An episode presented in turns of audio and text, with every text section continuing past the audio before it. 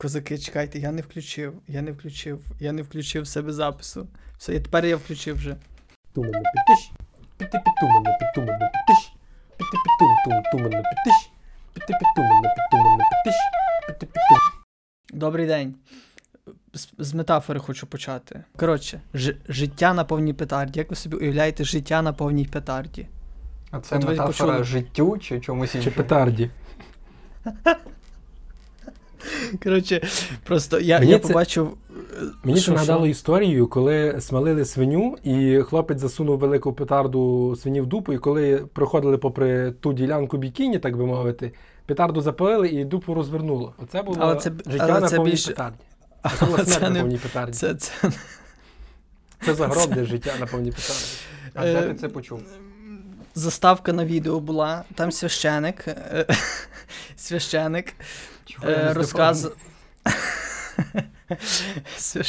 розказував, в нього була лекція про людей з інвалідністю, і він розказував, і він це назвав «Життя на повній петарді», і він ніби вчив людей з обмеженими можливостями жити наповну, але він це чомусь назвав «Життя на повній петарді».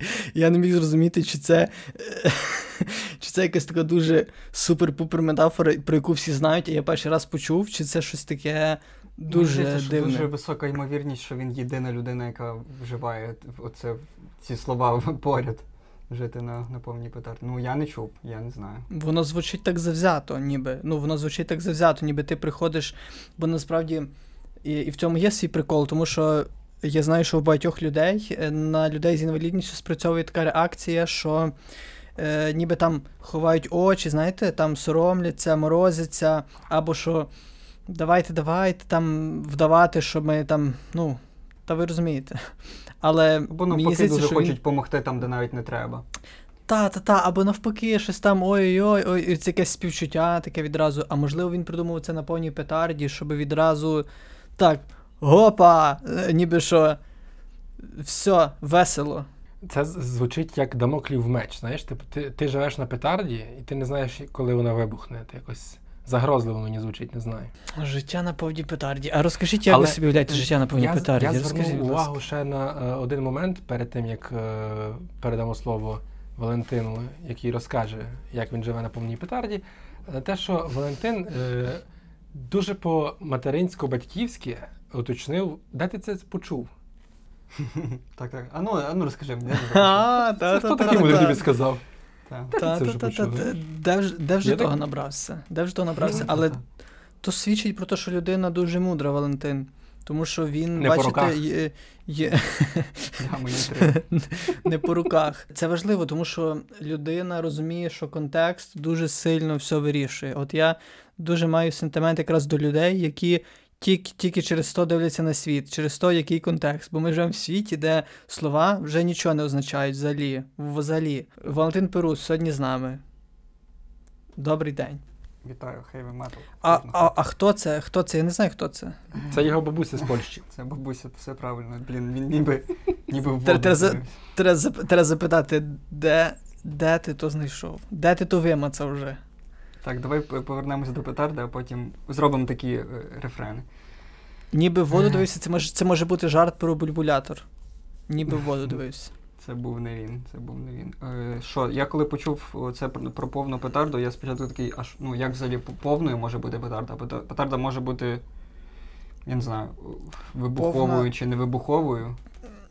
Повна, використаною чи ні, а потім я зрозумів, що повна це якраз і є невикористана, тобто з потенціалом взірватися. Ого, ти закрутив чоловік. Але повна, я думаю, що можна священник міг щось насправді краще придумати. Повна петарда. Жити на повній. Це ніби жити. Думаючи, що от буде ліпше. Я ще можу. Я ще колись вистрілю. Цей вибух настане. Десь на Новий рік. Я прибережу себе десь на Новий рік. Ситуація була в мене футболку. Ні, давай. Поспіши. Поки знайшов на секонд-хенді. Мені здається, що весело. Це точно ніяка не знаменитість, це просто жінка. Якась жінка. Якась людина, ну так як, не знаю, як будь-хто перехожий. І я думаю, що хтось зробив їй цю футболку і подарував. Або вона комусь подарувала футболку з собою. Але виявилась тут така, напевно, трагічна була історія, що вона виявилась комусь непотрібною, так? І от вона опинилась на секонд-хенді, і я її підібрав. Вона мені дуже подобається, вона привітна, вона така, ну, файна жінка. Камінь, ножиці, папір. Може, це, типу, на якусь барміцву був подарунок, чи там на обрізання, типу?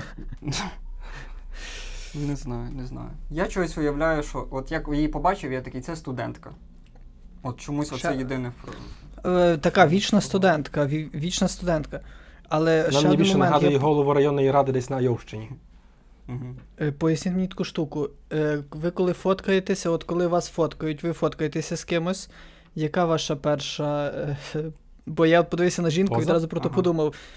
Бо тому що я не знаю звідки, щось, що мене сіпає, постійно щось отаке нащо це, я не розумію, як це так стається зі мною, що я так показую, просто це я якийсь, ну... Це ти передивився Твінпіксу просто.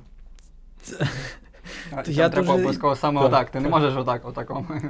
Ага, і в тебе завжди має бути на всіх фотках, щоб визначити, чи це ти, чи це твій двійник, дивляться, чи в тебе там прямий кут. Тут во, знаєш, і всі такі кажуть, добре, показав, люкс. Це, але ти бачиш, я якраз перед тим, як ми почали записувати, Валентину розказував про те, що на попередній роботі був фахівець, який оцінював там внутрішні процеси, і потім в кінці ми фотографувалися, і він казав, що на фотографії командній особливо треба показувати або так, або так. Або що, отак? Бо це, типу, знаки сили, знаки впевненості. А ще є, як це? Отак це небезпека, чи як? Ні, так це, що повідомити про аб'юз, якось так. Але ми дійшли до того, ми визначили, що якщо ти показуєш так, але не посміхаєшся при цьому, це не про впевненість, це про, не чіпайте мене, це заберу. От дивись, як наскільки. Або що ти біля скла. Ніби що ви всі за склом стоїте. Тебе забули випустити з колонади біля Дністра, так? А потім ми дійшли до Зіга. Якимось чином ми... Казали, що якщо так не посміхатись, це загроза. Якщо так і посміхатись, то це вже привітно. А якщо так, але якось трохи розслабити руку, воно трохи нахилиться вперед, це зразу буде інший контекст. Або трошки з кадру ніби вийти, так. І тут я подумав про те, що мене дуже дратує, коли люди... Вони бачать в будь-якому жесті схожу монозігу зігу. Треба розуміти, що зіга конкретно якось показує. Ну, тобто, це пряма рука. Це... а люди показати, от в такому можуть побачити зігу. В кадр. О, зігу показав, блядь. Ага. Ти можеш навіть показувати отако і скажеш, що то зігу показав. Бачите, в тому універсальність тої зіги. Але я думаю, що є оце зіга, напевно, так? Ми не бачимо, до речі, чи це зіга. От ми не бачимо, чи це зіга, бо в тебе можливо... А якщо тако трошечки без тої такої, типу, амортизації, то це вже не то. Це вже іронічна зіга, наприклад. Правильно зіга називається римський салют. Це римська повна петарда. Якщо бути прям дуже точним. То виходить, що Гітлер жив на повній петарді, можна сказати. Тепер ми дійшли. Тепер ми зрозуміли, що це священник, який, певно, ультраправих поглядів. Я думаю, що якщо він католицький священник, я думаю, що дуже, дуже, дуже ймовірно. Але слухайте. Добре, ви коли фоткаєтеся, ви що з себе показуєте? Що ви собою являєте в ту мить? Маєш що сказати? Ні. А ти маєш? Ти не виглядаєш як людина, яка зараз, типу, в мене є кілька модельних поз, я вивчив, що так в мене робоча сторона ліва, і я так загалом, знаєш. Отак от ти взяв мене. Це насправді так і є, так? Мою модельну кар'єру майбутню таку. Я про Сашка знаю, що я можу сказати. Я знаю, принаймні, про майбутнє Сашка. Він на всіх фотках буде тримати дитину, тому він нічого не буде показувати. Тому все. Одною рукою, а другою такою.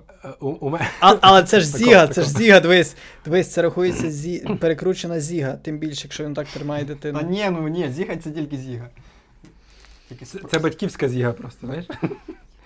А я на деяких фотках ношу форму Барселони, а на деяких обіймаю Шакіру. Ну це так просто. Блін, якщо в нас є Степан Зіга, то чого в нас нема Степан... А, стоп, у нас є Степан Зіга. Якась посилка до Піке була? Багато мені хто каже, що я на нього схожий. Ага, щось є, ну так, тільки ти тема. На кого? На Піке. Герард Піке. Блін, треба гуглити.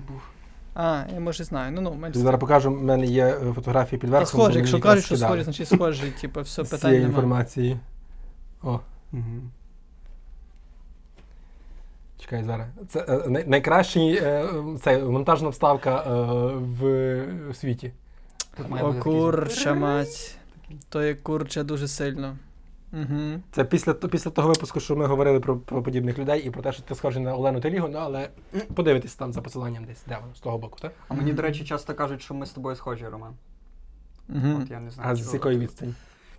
Ну, таке мені кажуть. Причому мені люди, дехто каже, що по темпераменту, по тому, як ми говоримо, а дехто, що прям візуально схожі. А дехто каже, та і то схоже. Я кажу, ну добре, як скажете. У мене був період, я повертаюся до фотографій, от щойно ти мені його нагадав, бо я скоріше хотів би його забути. Але в мене був період в дитинстві, коли я на всіх фотографіях, а це ще були плівки. І плівка були цінні. Ну, це було цінні. Ніхто не хотів зіпсувати кадр. І я не знаю, скільки це вік, якийсь такий ще, це ще перші класи. І я якось корчив рожі. Я хотів, зробити якось круто, але я якось псував постійно фотографії. І в якийсь момент вже мені, там, чи мама, чи баба, хтось не витримав, такий, Валентин, ти вже зіпсував шосту фотографію нам. Шосту. У мене не було ніяких, аб'юзивних стосунків в сім'ї, ніхто там мене практично не бив, але після шостої мені сказали, ти дуже близький.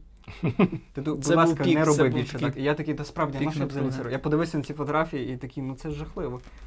Але я певний азарт, я думаю, що я відчував певний азарт, певний такий хуліганський азарт, бо я не був в школі хуліганом взагалі, я такий був прям чемний хлопчик. І тут я міг проявити свій бунтарський дух, що я отаке щось зробив. На фотографії.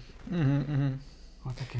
Але, по суті, в історію входить тільки те, що на фотках, тому, по суті, ти міг просто показати свої фото і казати, дивіться, що я чудив.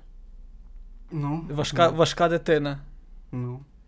Мені переважно ніякого фотографуватися, тому я не знаю, що робити, як це. Я просто намагаю... Я не стараюся позувати, я стараюся приховати своє зніяковіння. Так, це складно якось відкритись. Причому ти можеш бути супервпевненою людиною і в класному настрої, але якось все одно тебе так починають фоткати, і все одно треба знайти оцей момент, що ти будеш готовий, що ти відкриєшся до камери. У мене був момент, коли ми знімали обкладинку, афішу мені робили на концерт останній. І там треба було в різних локаціях міста пофоткатись. В результаті ми зробили відеоафішу, може ви бачили, не знаю, може така прикольно, там різні кадри міняються, гарно. Але коли ми почали це робити, я був дуже затиснутий, я такий, щось якось це, а потім воно нормально. Розслабився вже. Да, не знаю, на що ти розказав, але війшов роль. Гумористам, стендап-комікам, зокрема, складніше, ніж співакам, в тому плані, що коли ти співак, то тебе просять співати ту саму пісню, яку вже мільйон разів чули, а коли ти гуморист, то ти той самий жарт не прочитаєш. Хоча мені іноді прикро від того, що жарти взагалі не повторюються. Тобто іноді я знаю, що є якийсь класний жарт, я його приблизно там десь чув, але я його там не запам'ятав дуже добре. Я б його хотів ще раз почути, знаєш? І от якби матеріал там, припустимо, на 80% новий, але 20% десь такого бултів таких залізних. Так, в якійсь мірі. Бачиш, кожному не догодиш. В музиці навіть ще інакше. Якщо там Тейм Імпала робить кавер на якомусь фестивалі на Strokes, це подія. Це одна легендарна група зробила на іншу кавер, там чи хтось інший, так приклад просто. То це класно. А якщо я вийду, розказав жарт, що це таке? Якщо ти його адаптував під українську реалію, наприклад. Це дуже файно, робити кавери на коміків. Просто сильно. До речі, щось подібне і відбувається, насправді, в західному стендапі, бо є певна тенденція до того, що все деградує, що Емі Шумер зараз кажуть, я не дивився, але кажуть, що вона просто розказала один в один жарт Вітні Камінз. Перед тим щось було, що Кріс Рок в новому концерті розповів жарт один в один, який перед тим був в Луїсі Кея. Тобто, певно, є стагнація. Не знаю, я про це думаю останнім часом. Це круто, коли в літературі про це кажуть, що це діалог, це типу як якийсь там епістолярний діалог відбувся, і це круто, а тут це можна називати гумористичним діалогом. Ну, це діалог, це трошки інший, це коли є репліка, є відповідь на те і так далі, а не просто та репліка, це кривляння, яке виходить. Що ти хочеш мені це сказати? Що ти хочеш мені це сказати, так? Бачите, в театрі це класно, в театрі кажуть, що в театрі було все крім нас, знаєте цю фразу. І... Перше чую, але цікаво. Ну, так, це про те, що ти виходиш і граєш Гамлета по-своєму, ставиш якось mm-hmm. по-своєму. Ну, це ніби було, але воно трошки ми по-іншому зробили. В стендапі воно не може бути в такій мірі однозначно. Я думаю про те, що в принципі ми можемо казати ті самі думки, якісь спостереження, вони ж кінцеві. Вони, якщо ти не йдеш в якийсь абсурд, якщо ти не йдеш в якусь суперальтернативу, чи якийсь актуал, все одно якісь спостереження про людське життя, якщо ти от працюєш в комедії спостереження, вони кінцеві. І ти повторюєш якісь схожі думки, просто ти їх по-іншому повторюєш. Є туди... 7 нот, і ти все одно маєш скінченну кількість комбінацій. Ну, щось таке. Так само тут. Всі переживають приблизно десь те саме, і рано чи пізно ну, мені це не дуже подобається. Якось, ну, але є ще теорія ноосфери, про те, що думки вони витають в просторі, і от приходять людям одночасно, просто хтось їх озвучує, хтось їх не озвучує. Теж правда. Просто, мені здається, що коміки переоцінюють повтореність аудиторії. В тому плані, що бояться той самий жарт прочитати, думаючи, що ці люди вже його чули, хоча насправді люди можуть вперше взагалі бачити цього коміка. Звісно. Ну ти ніколи не знаєш. Оце єдиний вихід — це питати, чи ви мене знаєте, чи ви мене бачили. Це єдиний вихід. Ну я знаю коміків, які 7 років з тими самими жартами виступають. В них є якийсь там бест, якісь там 15 хвилин, вони суперові, вони смішні. Але от так сталося, що цей комік не здобув тієї медійності, яку міг би здобути. І він просто катається 15 хвилин. Ну, але круто, але ти знаєш, але завжди можна це ще обрамлювати по-іншому. Ти можеш казати, ой, ну зараз буде, коротше, жарт, який вже я... Це мій баян, коротше, слухайте, ви вже знаєте, але я скажу, Колись музикант з Франківська Мишко Гасюк казав, якщо є 20% нової публіки, то можна виступати. Mm-hmm. Dancing in the moonlight, everybody. Хочу запитати вас обидвох, що вас смішить? Так згрубша, як би ви це обмалювали? Що це? Плюс-мінус. Я можу, ну, бо я зрозумів, я сьогодні просто їхав, я щойно їхав в маршрутці, і я зрозумів, що вже нема чогось такого, що мене дуже смішить, але я слово «смішить» почав заміняти словом «дивує». Якщо мене щось здивувало, я ніби зараховую це в групу ніби смішного. Ну, я щось туди це зараховую, і я тепер зрозумів, що я дуже самотня людина через це, тому що я людям розказую щось, що мене здивувало, і я це розказую так, ніби мене це дуже рознесло сильно, а люди кажуть, а що тут такого веселого в цьому? Наприклад, про петарду? Наприклад, про петарду. Але я оцінив, що ви якісь трошечки паси мені обидвоє дали. Ви ніби такі, добре, він там щось збачив, ще там плюс мовний бар'єр, ця вся херня наклалась, життя на повній петарді, хай буде. Типа, ну, ми усміхнемось. Ми усміхнемось. Ну, це я просто переклав, бо, ну, ні, це з польської, ну, та, але там писали. Очевидно, типу, хто би сумнівався, як ми, так, подкаст без польської і без польської не відбувається ніколи. Але там писало, життя на повній, ну, на повній петарді, там так писало. Історія, дивіться, люди, історія. Я їхав в маршрутці щойно, і зав'язалася така... Бійка. Словесний... Шутка, там бійки бувають. Це був словесний батл. Словесний батл був двох чоловіків, де один одного посилав до війська.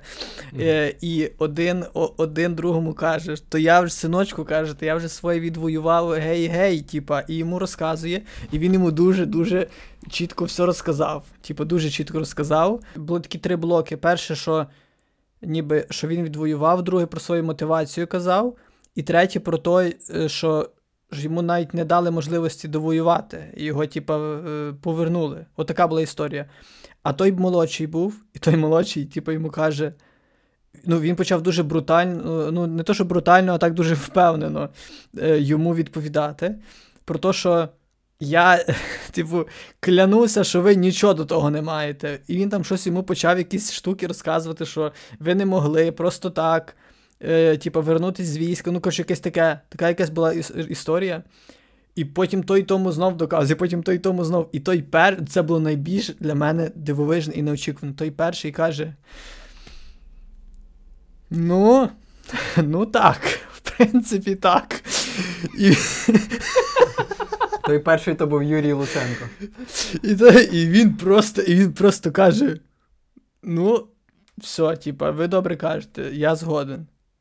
І весь автобус такий, ого, оце, ну ніби, і я не міг зрозуміти реакції людей, бо в одних це така дуже пошана була за ту сміливість дати задню так голосно, ну ніби, бо, розумієте, там, він йому, бо це ж він перший вчепив того молодшого, щось йому почав доказувати, не знаю, там не почув я початку тої розмови, він йому почав довго аргументувати, що от він вже все, а той ще ні, ну коротше така історія якась була. Потім той молодий йому відповів, що скоріш за все, ну коротше відповів, що він не вірить старшому, що він щось там, потім старший почав йому ще раз доказувати, що та ні, залізно, він вон тільки з війська. Потім молодий ще йому щось раз каже, і він каже, ну... Ну, може і приснилось. Так, і тіпа каже... Мені здивувало. Тобто, ні, воно мене здивувало, але от це, бачиш, це якраз скажу, що трошки кажу, що воно не смішить, воно дивує. От я розказую про це з позитивними такими емоціями, цю історію, ніби там всі сміялись. Такого взагалі не було, там ніхто не сміявся, там просто, розумієте, там половина публіки дуже була здивована, бо люди були здивовані тим, що можна так можна просто сказати, да, це я плотно хотів вас щойно намахати тут всіх. І він так просто, от якщо одне сказав, і повністю протилежне, він каже, ну відразу, це було ще й просто в такій баталії, де, ну така складна баталія, коли за тобою спостерігає той весь автобусний театр, коротше, всі такі, типа... Ти як гладіатор в Колізеї. Так.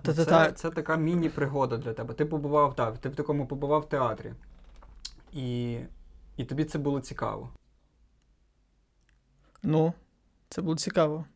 Просто в якийсь момент, вже після того, як цей старший сказав, що добре, ви правильніше кажете. Там суть в формулюванні була. Це важко передати, суть була в формулюванні. Бо старий каже, що ніби, ну добре, ви кажете мудро. Він ніби каже, що ви мене переговорили.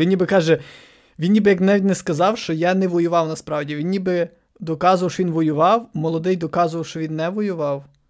І він каже, ну, я визнаю, що все-таки ви зараз, все, що ви кажете, то все правильніше. Ніби ви ліпше знаєте. Він ніби, і це без приколу. Він каже, я визнаю, що то, як ви зараз все сказали, ну, це і є правда. Він ніби каже, ну так виходить, що я не воюю. Він каже, ну, от так. І головне, що там точно прикол не було, бо після того молодого дуже сильно рознесло на сентиментальні всякі штуки. Йому, видно, стало, знаєте, дуже незручно, що він щось там старшій людині розказував, оце все. І він почав щось йому казати, що, типа, та ви ще... А воював, та чесно. Ні, він каже, та ви ще такий, такого віку, так ви ще такий... Ні, що ніби, то дуже я... до вас ніби з пошаною ставлюся дуже. Він щось от після такого почав дуже таке йому казати, ніби що та ви мені як тато. І Богу дякувати, що ви в свої роки ще от ну а дивіться, не може бути таке, що цей старший він просто втомився сперечатися, він розуміє, типу, ну блін, я знаю, що я буду доказувати. Він такий, типу, та, ти все правильно кажеш. Просто щоб збитися. Я просто в цьому всьому було дуже сильно видно замішання старшого. Оце, знаєте, він ніби не проявив тої впевненості, коли ти ти знаєш, і ти кажеш, все, хай буде по-твоєму. Це взагалі було не то. Він просто дуже кілька разів шукав в останній момент ті всі ключі потрібні. І він нічого, щось, він дуже метушився. От прикол в тому, що він дуже, коли дуже метушився, він якраз каже: ладно, все, короче, все, отак оце було. І там було, це не то, що я собі придумав, це там було видно по людях, що всі якось дуже офігіли від такого сюжетного повороту. Дивись, коли ти втомлений і ти розумієш, що ти все вже знаєш, що ти будеш доказувати, ти ж по-іншому реагуєш. Ти реагуєш як такий просто... Ти просто реагуєш, ну, втомлено, грубо кажучи. Ти реагуєш, що, боже, все, я не хочу того, я все. А там якраз було, що він щось раз каже, два каже, три каже, і потім він такий... Ну, добре... Все, я погоджуюся. Типа, я погоджуюся. Не вистачало фрази «підловив до мене». Ай, підловив. От це щось таким пахло. Коротше, дуже-дуже химерно. І молодий, по суті, проявив навіть ще більшу домінацію тим, що він такий, та я вас поважаю насправді. Ну це ж ти вже зверху своєї перемоги дивишся на того, хто програв. Та, це ніби як після боксу ті обнімашки, що вони там під час боксу щось там гарчать, а потім вже ніби ти йдеш там обнімаєш, оце все. Він так каже, що ну я, ви так само, ну, ніби каже, ну я мусив вас, типа, розвіяти міф довкола вас, ніби. Він каже, ну я мусив. І головне, що стариці, він такий, він після того вже... Він дуже радісно приймав ті компліменти. Тобто, розумієте, це не так, що він ніби... Бо все-таки, дивися, от це дуже заплутана історія, тому що він, якщо би він це все закінчив... А він просто пішов, ну, хрін з ним. О, я радий, що ми помирились. Знаєш, він такий, я радий, що ти... Він їх приймав без всяких таких, та не треба. Він такий, а як, ну так... Знаєш, він такий, ніби ти не визнав, що от то, що я тобі казав, але хоча б ти визнаєш, що я від тебе старший, і що я тобі як батько горжуся, і в принципі це, ну, мені підходить таке, що ти таке кажеш. Ну, якась так сатисфакція. Я хочу просто про це ще подумати, що це, що ти розказав, ти очевидно бачив тут потенціал до того, що тебе може воно розсмішити. Що воно ти такий, щось має статися. І насправді відбувся ж певний злам. Відбувся те, що ніхто не чекав. І всі були здивовані, і ти в тому числі були здивовані. А так комедія і працює часто. Ти даєш якесь очікування в сетапі, і ти в панчлайні це очікування ламаєш. І всі такі, ха-ха, не чекали. Що просто таке? Мені цікаво, як ти відчуваєш цей момент між просто незручністю і оцим гумористичним елементом. Чи незручність це... Бо просто, дивись, сама незручність в певному контексті це і є гумористичний елемент. Тобто, Але, це як прийом. Але як ти вимірюєш цю температуру? Ніби як ти ніби програмуєш то, що незручність викличе гумористичний, викличе сміх, грубо кажучи. Бо тому що, дивись, в мене в голові ніколи не було оцього... когось розсмішити. В мене завжди було створити незручний момент. З надією, що це така постмодернова публіка, і сам незручний момент, це вже і є. Ніби, знаєш, що якщо просто незручності показувати певні незручності певній аудиторії, то це завжди буде ніби смішно. Воно звучить якось дуже спрощено, але чи ще щось поза тим ти бачиш, чи в тебе так само, ти просто певні незручності розказуєш певній аудиторії, ті, якій це буде смішно. Чи можна прям будь-який панч вивести на будь-яку аудиторію і так його пояснити, подати, перекроїти, що от воно спрацює? Є універсальні жарти, є неуніверсальні жарти.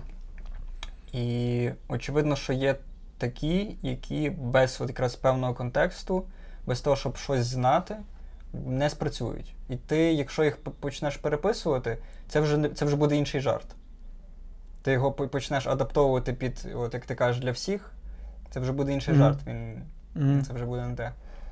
А з приводу цієї незручності, в який момент вона перетворюється на комедію, і як ти ніби питав, як зрозуміти, що воно от смішне буде. Я, в стендапі доволі просто, ти йдеш і перевіряєш.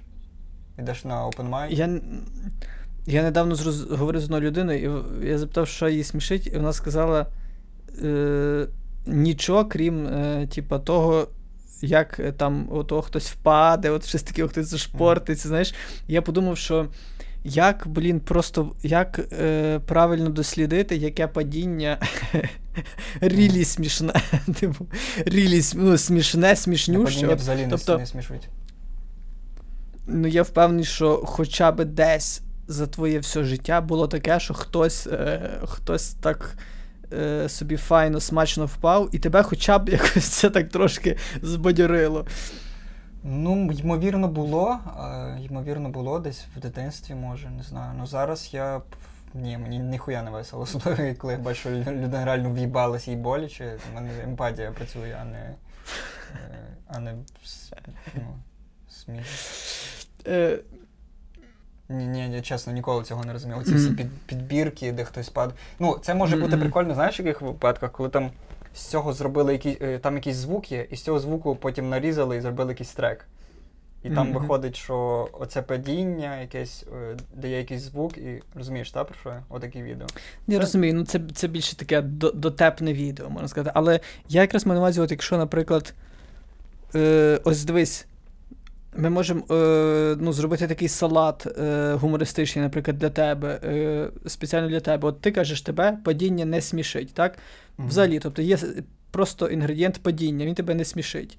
Ми додаємо в цей салат ще дрібочку одної фігні. Ми, наприклад, додаємо то, що людина в цей момент, там, наприклад, дуже сильно вийобувалась і дуже брала на себе увагу і казала «камон».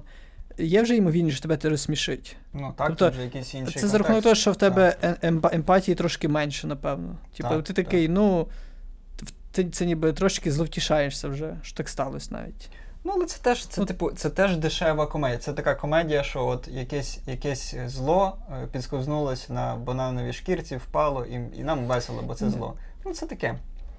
Це... Ні, звичайно, дивись, я просто подумав про те, що по суті, для цього всього постмета-іронічного світу треба просто все копіпастити. Типа, дивись, це все просто, але виходить, що ти просто береш дуже давній прикол, який колись був дуже масовий, працював на дуже широку аудиторію, просто він тоді був. Тому що суспільство було таке, там приймались якісь... Тобто, це наче як тоді частина людей злого репера Зенека слухали без приколу, і їм подобалось, що баба з хуєм приснилася мені, і вони такі, ого, оце фанта... Або що там поїхала в Італію до сраних Муссоліні. Він такий, ого, оце, блін, і він пов'язав Італію Муссоліні, це воно так і є, блядь. Оце все, да? Береш оцю давню штуку. І просто розказуєш дуже її легковажно. Ніби в час, коли вже є табу на певні штуки, ти розказуєш це без цих табу. І всі розуміють, що ти не міг би собі дозволити це казати без табу оцих. Тобто це ніби як розказування расистських анекдотів зараз. Ти кажеш, ти коли їх розказуєш, скоріш за все, всі розуміють, що ти це кажеш, ніби як трошки... підстьобуючи саме явище, що таке виникло, що таке з'явилось? Тут дуже тонка грань. Тут дуже треба... Якщо ти не даєш справді якийсь знак зрозуміти, що ти зараз іронізуєш, чувак, ти просто розказуєш тоді російський анекдот. Знак. Щось мусить бути. Я просто зрозумів, що... Дуже часто, коли ми думаємо, що людина щось каже, ми думаємо, що вона епатує, що вона, не знаю, провокує. Дуже часто виявляється, що вона просто божевільна. Оце в інтернеті.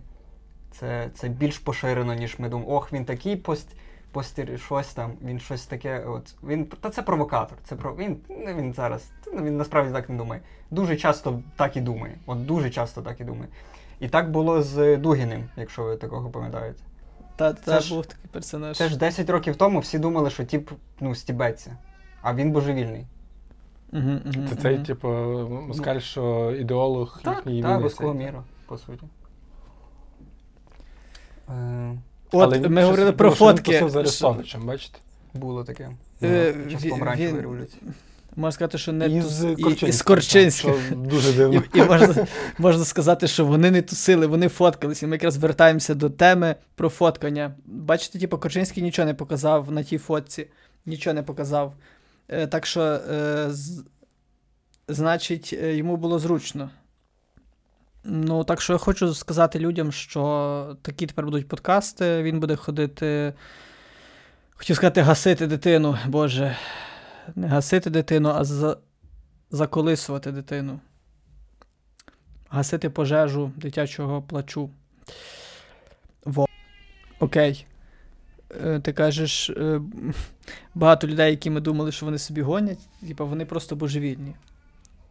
Угу. Так це прикол від нас не краде. Так це... Я так просто... Ну, але для... це не позбавляє нас приколу ніякого взагалі. Ну, дивись, це не забирає того, що піде в Музей національної пам'яті. Розумієш? Це історія. Ну, і що, я розумію, що може стати прям тобі не весело, знаючи, що то людина все-таки не гонить. Так. Може так стати. Так, бо це мені так часто є, що... Що? Ну, але це ж... Блін, є різні приколи і різна відповідальність. От, знову ж таки, коли ми говоримо про російські жарти, це вже... Коли ти усвідомлюєш, що це не була іронія, що це не був стьоп над расизмом, а що це був власне расизм, це перестає бути приколом, мені здається. Dancing in the moonlight, everybody... Олександр, з тебе російський анекдот. Ми якраз російські анекдоти розказували, поки тебе не було. Щось подібне, але маю історію. Вчора ввечері до мене дзвонить київський міський номер. Я алло кажу. На тому боці жінка представилась Тамарою. І, по-перше, коментар зразу. Чомусь я не можу уявити Тамару молодше за 50 років. От мені зразу уявляється, що Тамара народжується 50-літньою. Угу. Але я розумію, про що це. Тамара і Людмила. І Лариса. Лариса Залізна. Угу. У мене бабуся була Лариса, а Людмила була на рік молодша в школі в нас, тому я собі уявляю. Але от Тамара, я знаю, крім цієї, яка до мене дзвонила, ще з якихось фільмів і... Ну, і ще вона... Ну, і вона 60% всього часу в бігудях. Ну, це вже не обов'язково. Я вже не такий радикальний. Але... І в неї в квартирі такі фіолетові штори, такі темні. В неї такий дизайн дуже, дуже негалицький. І тіні теж такі темні. Тіні це ж називають? Як це правильно називають? Тіні? Тіні. Так, тіні. Чого я сказав тіні? Ну, буває таке. Того ж, чого і не був у Львові, коли були вибухи, скажімо так. Але вам не цікаво, чому до мене дзвонить з міського номера пані Тамара, ні? От, чому не з сільського? Чому з міського? Ні, з міського, так. А не з сільського дзвонить, так? Так, саме так. Тобто вона з міста виходить, так? Такий збіг, значить. Так, і вона дзвонить, і що вона каже? І вона називає компанію, на яку вона працює. Це якась соціологічна компанія. На жаль, я назву забув відразу. Хоча вона казала її двічі, я старався другий раз запам'ятати, але ні. І вона спиталася, чи я можу приділити їй час, щоб пройти соціологічне опитування. Як ви розумієте, я приділив їй час. Ти точно, а я навіть знаю що. Бо таке буває, то що я знаю, таке буває раз-два рази в життю. Від самого факту, що... Мені дзвонять, може, вони переказують потім, що я погоджуюсь і дзвонять до мене часто. Блін, в мене тільки раз це було. Є така ікселька з номерами і пишуть, що типа бере від всіх Олександр Мельник. Це можна десь на заборі або в туалеті написати номер телефону і просто бере від всіх, знаєш, і все. І успіх забезпечено. Так от, соціологічне опитування насправді було дуже довге і дуже про все. Питали про переїзд, про ставлення до війни, про віру в перемогу, про ставлення до Збройних сил, про ставлення до жінок і гендерну рівність, про ставлення до ЛГБТ, про корупцію, про чому я живу саме в цьому місті, які причини. І, коротше, там ще багато різних тем, питань і так далі. І якийсь один момент вона каже, я буду називати вам різні групи людей, а ви будете казати, там два варіанти відповіді є, чи ви б з ними спілкувалися. І варіанти відповіді щось типу, так, без проблем спілкувався би, і спілкування було б не дуже бажано. Ну, якось так воно м'яко. Ага, а такого не пішов нахер, такого не було варіанту. Такого, щоб от це чорт просто. Вона каже, ну, Медведчук, ти кажеш... Реально групи почали, ну, Калуш, спілкувалися без Карна, будь ласка. І вона називає, типу, військові, люди з інвалідністю, люди іншої раси, російськомовні українці, ЛГБТК+, російськомовні ЛГБТ. Ну, типу, вона називає щось 8 чи 9 груп, там, чи навіть 10, може, досить багато називала. І я просто, ну, не задумовуючи, зразу перше, що спало на думку, казав. Як ви думаєте, який в мене був результат? Я так і думаю, що ви зараз догадаєтесь, так? Тому... Ну, так ти зі всіма казав, що ти би спілкувався. Зі всіма. Ну. А ти як думаєш? Ну, я не знаю, раз ти це розказуєш, там щось там було таке інакше. Та, я би спілкувався з усіма, крім російськомовних українців. Внутрішньо переміщені особи спілкувався би російськомовні. Я просто зрозумів, що воно звучить трохи неоднозначно, і тим більше для неї, бо вона мене ще й перепитала, чи я би точно хотів українською говорити, бо якось там по деяких моментах було чути, що вона в побуті, мабуть, російськомовна. Але ну, мені йшлося про те, що якщо б до мене говорили російською, то я б не хотів спілкуватися. І саме тому я, наприклад, на коментарі російською там смайликом просто реагую, причому якимось не дуже приємно зазвичай.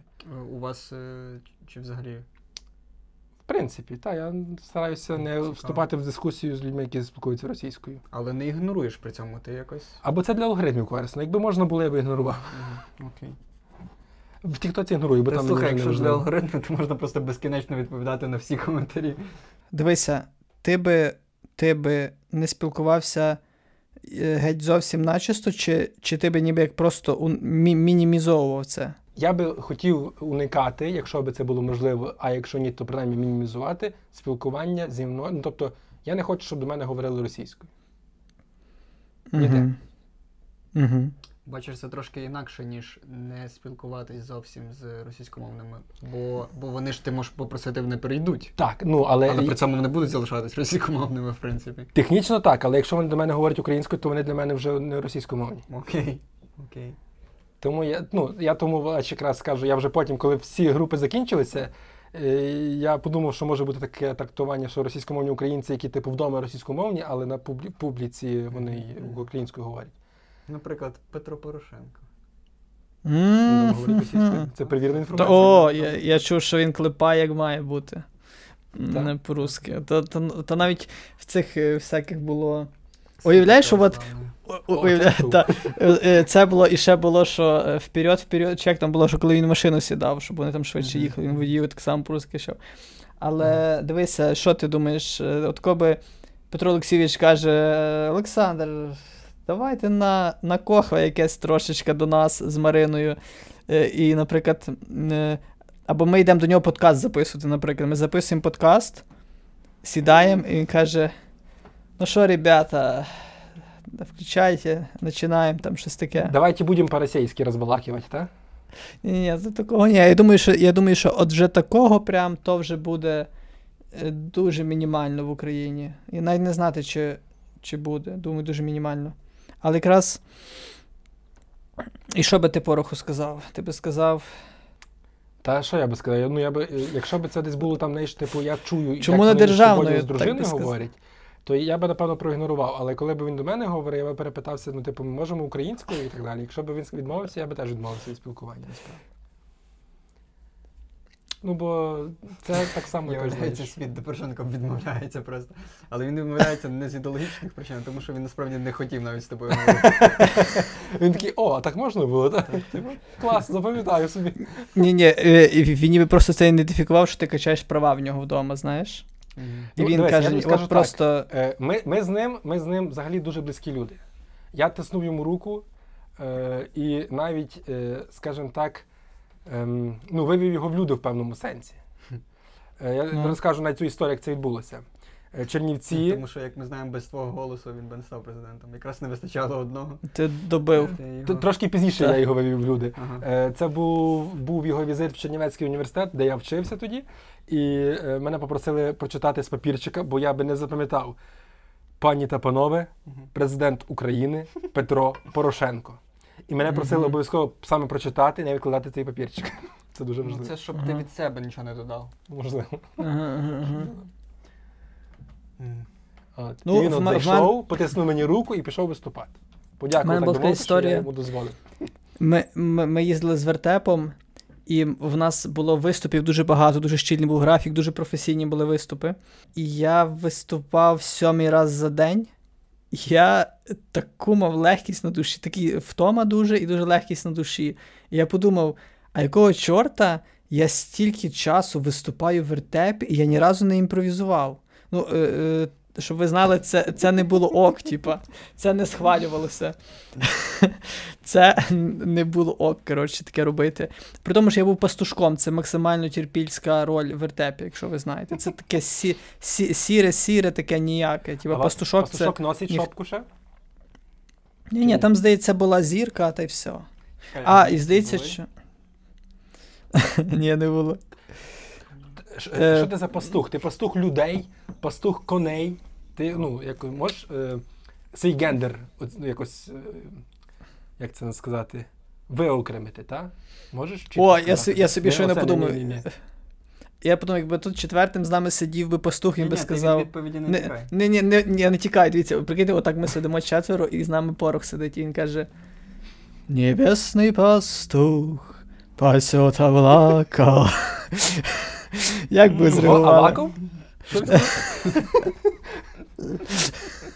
А може так само, тільки з Аваковим в кінці. А як він сказав? Небесний пастух пасет Авакова. Аваков? Ні, а кого ти сказав перший раз? То там в оригіналі облака. А, облака. Ну так от, який в тебе гендер пастуший? Ну, пастух терпіла. Ніякий такий пастушок. Пастух терпіл, треба казати. Кого пасе? Пасе, він якраз нікого не пасе. Це якби людина без фаху. Ну, пастух, це навіть, я був пастухом без нічого. Типа я був неакредитованим пастухом, така була моя роль. Це ніби пастух, це ніби як то кажуть, не пастух, а пастушок, правильно? Ти ще й маленький хлопчик при цьому. Та-та-та-та. Тобто ти потенційний пастух, скажімо. Ти ніби... Це як в цьому... Ти трійні, трайдний джун, ти трійні. В цьому вертепі всі розуміють, що ти будеш пастухом, скоріш за все. Каста, ти стої касти. Блін, сорі, що я щось знову мене завертаю. Як в цьому світі воровському, там я малій кажу, стрімлюсь.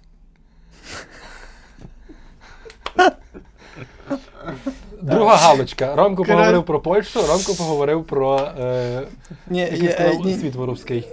Ні, я просто зрозумів, що я якісь же починаю цитати, якісь російські закидувати, так що скоро буде ця точка кипіння, коли Сашко... А де ти був, коли атакували Львів? Давай так запитаю. А де ти був всі ці 8 років? Угу. Останніх. Можна дізнатися? Я 2 вибухи почув, я не спав, я їх почув ніби як... Я ніби як в найбільш прямому етері їх почув, тому що ті, хто зривались, вони ніби як реактивно чули ті вибухи. Вони чули вже щось чули. А я чув від А до Я і все. А я просто не спав, я записував відос для пана Андрія Яцева, до речі. Згадали знову, підв'язали. Нам треба згадувати галочку нашого... номер 3. Пане Андрію, вам вітання. Там, і почув ці штуки. Так от, хотів я... Ти не знаю Андрія Яцева. Настане, що ти хотів сказати про ту історію з пастухом. Так от, я такий пастух, ніхто, пастух ноунейм, пастух ноунейм, це найкраще. І я виступаю, це 7-й раз за день, і я думаю... Як англійською пастух? А я пам'ятаю, що я пастух, щіплавер, напевно, я не знаю. Виступаємо ми на прийомі, там був такий якийсь... Щось типу як аукціон для багатих при семінарії, щось таке. Там всі спонсори семінарії поз'їжджали з якоїсь там. І такі багатенькі люди всі сиділи в основному. там якісь були владики, там такий був цей. І я щось дуже сильно, в мене було відчуття... Владики це хто? Владики? Митрополити. Це, типу, це як... Що ти серйозно питаєш? Владика це... Митрополит. Ну, це топ... Це топ-священик. Це як топ-чиновник. А чому ти мене ігноруєш? Що? Дмитро... Ой, митрополит. Ну. Це пастух. Це владика. Я мав на увазі, що це владика. Я слово владика вживаю виключно ніби що. Владика грому, владика бас-гітари. Це є синонім. Сучасний отче.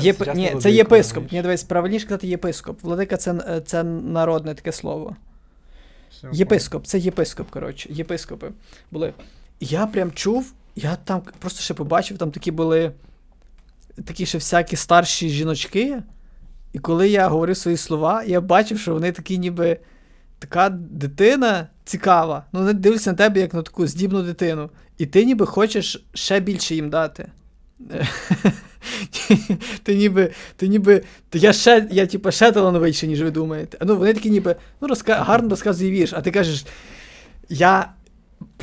ти ніби кажеш, я розказую зараз вірш, бо просто в мене така роль. Я можу взагалі робити набагато крутіші речі. Але ти розказав і відійшов. І вони такі... Ну все, потім хтось інший розказує, вони на інших так само дивляться. І ця ревність ще включилася в мене. Що тіба, я не в центрі уваги, і я, коротше, виходжу. Другий раз ніби після своїх слів вже. Це, Деніел Редкліф, коли проходив кастинг на Гаррі Поттера, він, типу, як вразив людей, які підбирали акторів, він зробив сальто. Він не просто зіграв... Капітально. Якийсь діалог. Капітально. Ага. Робив сальто, вони такі, все, беремо його. Але у фільмі сальто жодного разу не було. Походу, ні. Сальто. Прийдеш до мене на день народження, це ще раз покажеш. Домашнє завдання глядачам Галицького подкасту — подивитись всі серії Гаррі Поттера і знайти, чи є там сальто. І всі серії подкасту, і теж подивитись, чи нема сальто в подкасті. І в потоках. Я виходжу другий раз казати свої слова. І я вже прям розумію, що я щось від себе додам. Вже не можу стриматись. А я виходжу в парі з іншим пастушком. А, то ви такі пастушки були, добре? Я знав, яка в нього роль, які в нього слова. І я придумав, коротше, імпровізацію, яка ідеально впишеться перед його словами. З усього там мав бути діалог, а де наші вівці? Я такий, не знаю. Там, не знаю, якийсь такий наївний діалогик, там був такий легонький, типу, діалог. І я щось таке починаю до нього виконувати прямо від себе. Я просто від себе там щось кажу, ага, типу, трошечки такого агресивного даю. Бо там ніби, ну, щось таке було, ніби, що він щось ніби затупив, а я щось там в мене, от ми йдемо, шукаємо зірку, грубо кажучи, вифлеємську, так? І от я ніби... Кажеш, банєку ти тупий. І от ми йдемо, Я ніби більше знаю, куди ми йдемо, а він ніби такий легковажніший пастушок. Він ніби такі всякі ірраціональні ідеї дає в своїх віршиках. Тобто все-таки ти не трійні, ти джун, а він трійні, так? Типу він ще під тобою, ясно. Так. І цей, я, коротше, в якийсь момент просто від себе, типа, крім поетичного тексту цього, додаю ще прозового такого речитативу. Але я його чомусь так поетично, такими хвилями файно читаю. І я бачу, що це висаджує, типа, всіх. Типа, це висаджує цього семінариста, який нас тренував, який був тим, хто стежив за сценарієм. Що означає висаджує? Це яка емоція? Ну, він отак. Якщо він просто не стежив за вертепом взагалі. Ну, дивись, 7-й виступ за день. А за тиждень це був вже якийсь, я не знаю, 40-й виступ. Він не дивився вже нікуди, він просто типу сидів. І коли я пам'ятаю, це кажу цей текст, я бачу, як він такий, тако просто. Раз. Просто на мене. І в нього він просто застигає. Потім він просто мацає, отак мац-мац рукою, де типу сценарій. І він це мацає не тому, щоб там... Що це таке? А якраз тому, що він розуміє, що зараз щось може піти не так через цю херню одну. Він типу такий... Комусь сказати другому далі. І воно йде не так, і найцікавіше, В нього була дуже добра чуйка, бо цей хлопчина, що був біля мене, він це сприйняв як нові правила гри. Тому що я йому якось відносно агресивно пояснив, що щось там не так, я йому якось так сказав, а він, типа, просто почав бикувати. Типа, він в цьому вертепі просто каже: "А ти що? Типа, а я що? А ти…" Ну, вже прям я думаю, що він зараз буде там штовхати мене зараз. І це було таке, я побачив, що це було таке нерозуміння від аудиторії взагалі. Типа, мені було дуже потім стидно якраз через те, що вони навіть не сприйняли це як таку якусь, як слабенький момент в сценці, розумієте? Типа, вони всі, хто там були, вони сприйняли це як однозначний провтик. Ну, всі такі, ну це не може так бути. При тому, що я нічого там не сказав такого ужасного. Типа, я нічого не сказав такого захмарно поганого. Да, він там потім щось відповів трошки грубо там мені, але теж він там не сказав "піздуй нахуй". Типа, такого не було в вертепі. Очевидно, там глядачі дуже добре знають сценарій. Що буває з вертепами, до речі, так? Так. І вони такі, ну це, ми не на це прийшли. Ми не прийшли на твою імпровізацію, слухай. Чоловіче, ти нам дай те, що ми хочемо. Імпровізувати будеш себе. Але там такий дрібний момент, типу, там такий дрібний був момент у імпровізації, там просто чисто для смачку було. Я от просто такий думаю, о, треба зараз так трошечки, типу, жвавіше буде. Ну, знаєш, чисто якби ти дивишся улюблений свій фільм, і там ні з того, ні з цього якийсь кадр, який ти взагалі не чекав, з'являється. Причому, знаєш, кадр, ти дивишся бісільський клуб, і там не оце, а там просто діалог зі сватів появляється. Хто мивельку? Я не хотів. Але стоп. Це має бути діалог, виконаний акторами. Тобто так. Він має бути вмонтований. Тобто це наче як діалог. Але ні, дивись, я все одно, я би це розгадував, я би думав, чому, з якою метою, це щось означає, це не просто так. Тобто, якби, наприклад, хтось сказав, типа, ха-ха, ао, типа, хто біду знає, ти кобасу без хліба їсть, я подумав, дуже цікаво, типа, чому? Ти подумав, ну це в душі Тайлера Дьордана, насправді. Так, я подумав, що так, типа, як це розкриває цього персонажа? Чо Тайлер, чо він так, ну, він же ж, ну, ні, я би розгадував це, я би не такий, що, стоп, це що за, ну, я би здивувався точно, але це би не було такого, що це не цей фільм, камон, я щось не розумію, цього б не було. Бач, у мене з вертепами, я вже їх дві історії розказував, але просто вони мені так найбільше пам'ятаються. Одного разу, і це з того самого року, бо я був смерть, і один раз я просто переплутав свої слова, якось я відволікся чи втомився, це вже було досить довго. І там є момент, коли Іроду ніби косою його чікаю і кажу, і життя твоє забрати. Я щось задумався про інші слова, чи що, я не знаю, як це сталося, я кажу, і життя тобі дарувати, і бачу очі Ірода. Так, о, слухай, ти придумав щойно геніальну штуку, ти мене щойно наштовхнув на шалену круту штуку. Зробити... Ти ж виплатитись. Блін, товариство. Він пішов, він зрозумів. Товариство, ти що, Оксан, пане Олексе, ви щойно придумали геніальну штуку. Яку? Перший постмодерновий вертеп. Дивись, тому що театр, там от Курбас, наприклад, да, це ж був якийсь суперноватор, наскільки я знаю, в театрі, в цьому всьому, це ж було щось супер-пупернове. Так, це ж може бути то саме, дивись, вертеп, де все зі стьобом, типа, вертеп-стендап.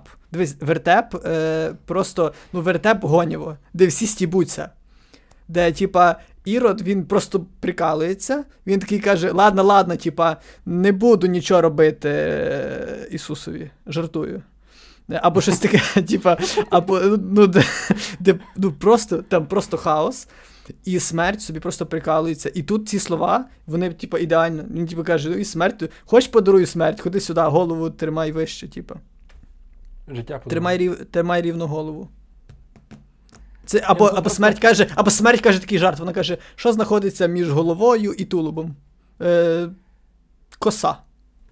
Ну, типа, от такий, типа, вертеп.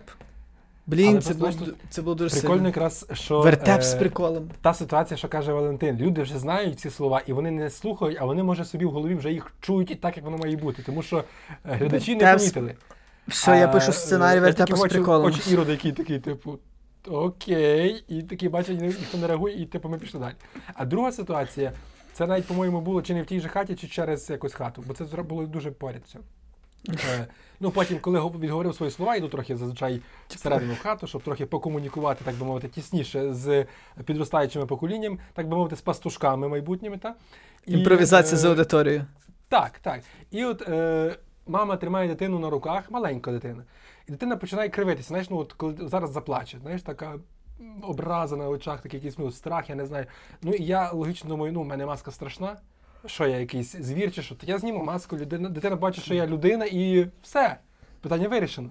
Я знімаю маску, і дитина просто робить круглі очі. В неї це, знаєш, скривлене лице невпевненості перетворюється на жах, і вона так починає кричати. Юрид мене забирає і каже: "Вдягни маску, тебе діти бояться". Ну, я думаю, що це було через те, що дитина не зрозуміла, що бувають маски. Але в той момент це виглядало, знаєш, ну, насправді, типу, краще. Або прикинь, це дитину тоді просто нагрузив сам факт того, яке життя довге, плинне і тяжке. І він думає, боже, це ж я потім ще буду, це личинка тільки поки що, бляха, це ж я потім оцею фігньою можу стати, ну, я можу стати чортом, а я ж навіть не знаю, в мене ще ідентичності навіть немає. Ну, не знаю, не більше 3 точно, може і менше, менше 2 може навіть. Бо я купу разів бачив... Ромчику, зачекай секунду. Я тобі просто хочу нагадати, як ти розказував про бабцю, яка просила смерті на день народження. Ага. Я собі уявив цю ситуацію, коли бабця просить смерті, смерть приходить, бабця думає, ну нарешті, смерть каже, життя дарувати! Бабу. Дарувати! І бабця Опа! Така, та що в тобі знову по колу, це чекати ще рік. Люди, просто ми вже почали про бабців, я щось не можу просто стриматися з цим. Коротше, було таке, що ми ходили ще з Миланкою, і ми зайшли в одну хату до якоїсь такої, ну, майже немічної жінки, майже немічної. І ми там щось туди-сюди, але ми її не чули, бо ми голосно співали, кричали. Вона весь час щось, типа, нам вигукувала, але лице їй було дуже, типу, веселе. І ми подумали, що їй дуже сильно вставила ця вся історія з Маланкою, бо в нас Маланки ми тоді робили перший раз за весь час, і ми подумали, що їй дуже це надихнуло. Що от, може, вона пригадала, що колись в молодості була Маланка, тепер ми відновили в селі, вона зраділа, і тепер вона там нам жестикулює. Ну, коротше, потім ми почали, типа, посівати щось, вона почала там так заводитись, і ми далі фігачимо. І я беру її попід руки, і коли починаються там пісні, я просто беру бабулю і просто тако з нею файно опа, опа. І в якийсь момент я чую, що в неї, типа, ну, стискаються м'язи, якось так твердіше і твердіше. І я бачу, що типа, вона якби не йде на контакт дуже сильно. Типа, вона танцює зі мною, але десь після середини того танцю я розумію, що вона ніби пручається весь цей час, а я весь цей час роблю так, що виглядає, що ми танцюємо. І я помалу-помалу збавляю, так би, оберти того всього. Потім вона просто відкидається отако на ліжко, там на подушки, тако просто падає на ті подушки. Все втихає, я просто прошу всіх, кажу тихенько-тихенько, типа, і ми щось до неї говоримо. І виявляється, що від самого початку, коли ми зійшли на подвір'я, вона... Ну, нам виявляється, що вона сміється, але вона жестикулювала і пояснювала нам, щоб ми йшли нахер, що вона не хоче, типу, Маланки в себе в хаті. Потім, коли ми зайшли, почали посівати, вона почала махати руками, щоб ми, типу, її не смітили в хаті. А ми, типу, ще щедріші такі, ну, бо ніби ж вона така, о, давайте, хлопці, файно, газу. І ми такі по всій хаті, такого тим всім. Потім, коли ми скакали, танцювали, вона просто хотіла, щоб ми пішли, а ми її просто не чули. От така історія. Ну, це або в неї щось дуже дивне з обличчям і жестикуляцією, або ви взагалі не відчіпляєте, як... Ну, як а я от подумав, я зрозумів, що, знаєте, коли людина не має зубів багато, вона ніби завжди виглядає як, типу, як усміхнена чомусь. От, тому що в неї, наприклад, є там 1-2 зуби, і вона якось так ніби, вона щось таке видає, вона просто, типу, відкриває рот і тобі здається, що вона вже сміється. Ну, от вона ти щось пробуєш, таке... як це виглядає? О, дивись, оце... Ну, вона ніби щось просто, каже. Розумієш, коли ти розказуєш... О, дивись, отак, це так. Він ніби каже, давай. Він ніби каже, давай. Він каже, давай. Ну. Ромко, дивися, ти це розказуєш. Вона рада, потім твердішає, потім сідає на ліжко, відкидається. Я думаю, ти наступно скажеш, і віддає духа. Але я кажу, життя дарував, а не навпаки. Dancing in the moonlight, everybody, та-да-та-да-та. Ця тема, добре нею закінчити, бо вона про початок. Ти казав, що ти пам'ятаєш, як ми познайомились. Прошу, пане, розкажи. З деталями, з фарбами і так далі. На літературних читаннях. Ні, та гарно розкажи, ну та що так? Ну, на літературних, знаєш. Це як... Поїхав до Франківська. То було. Діло було, хто знає, якому році.